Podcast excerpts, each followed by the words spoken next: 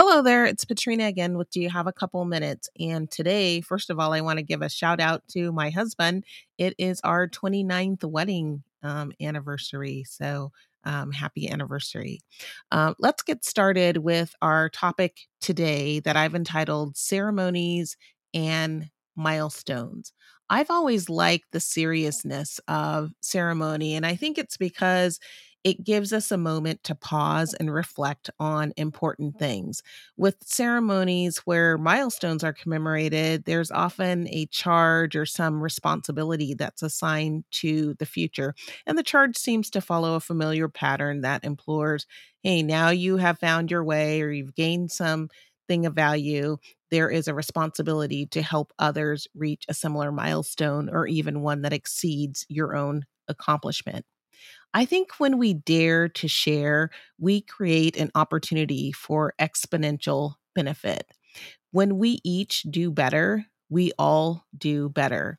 And as I shared yesterday, I heard this phrase from Maya Angelou that says, when you receive, give, and when you learn, teach.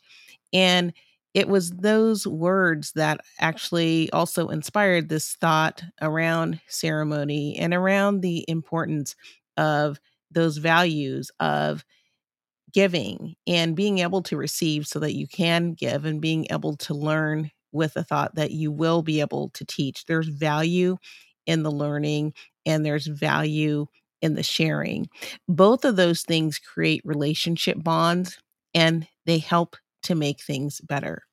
Every day we are learning and we likely receive more than we even realize.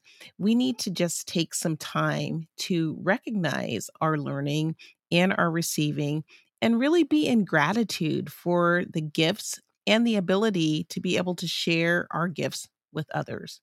I think when we take time to acknowledge our learning and all that we have received, it will help us to be able to share with others, which just may be something that contributes to living a fulfilled life. And with that, that is my few minutes for today. I hope that you found that this has been a topic that's been inspiring, something to help you think, learn, grow, and ultimately lead a more fulfilling life. And if you're enjoying these broadcasts, I hope that you'll follow me so you get pop ups when the new episodes become available. I also hope that you will like and share these broadcasts with others so that they can come along our learning journey as well. I will leave a link in the show notes for my fiction book that I've shared with you and be on the lookout for my new leadership book that should be coming out. I'm hoping it comes out by the end of the month. As always, I'm so glad that you've joined. Thank you so much for being here, and I hope to see you back next time. Until then, bye bye.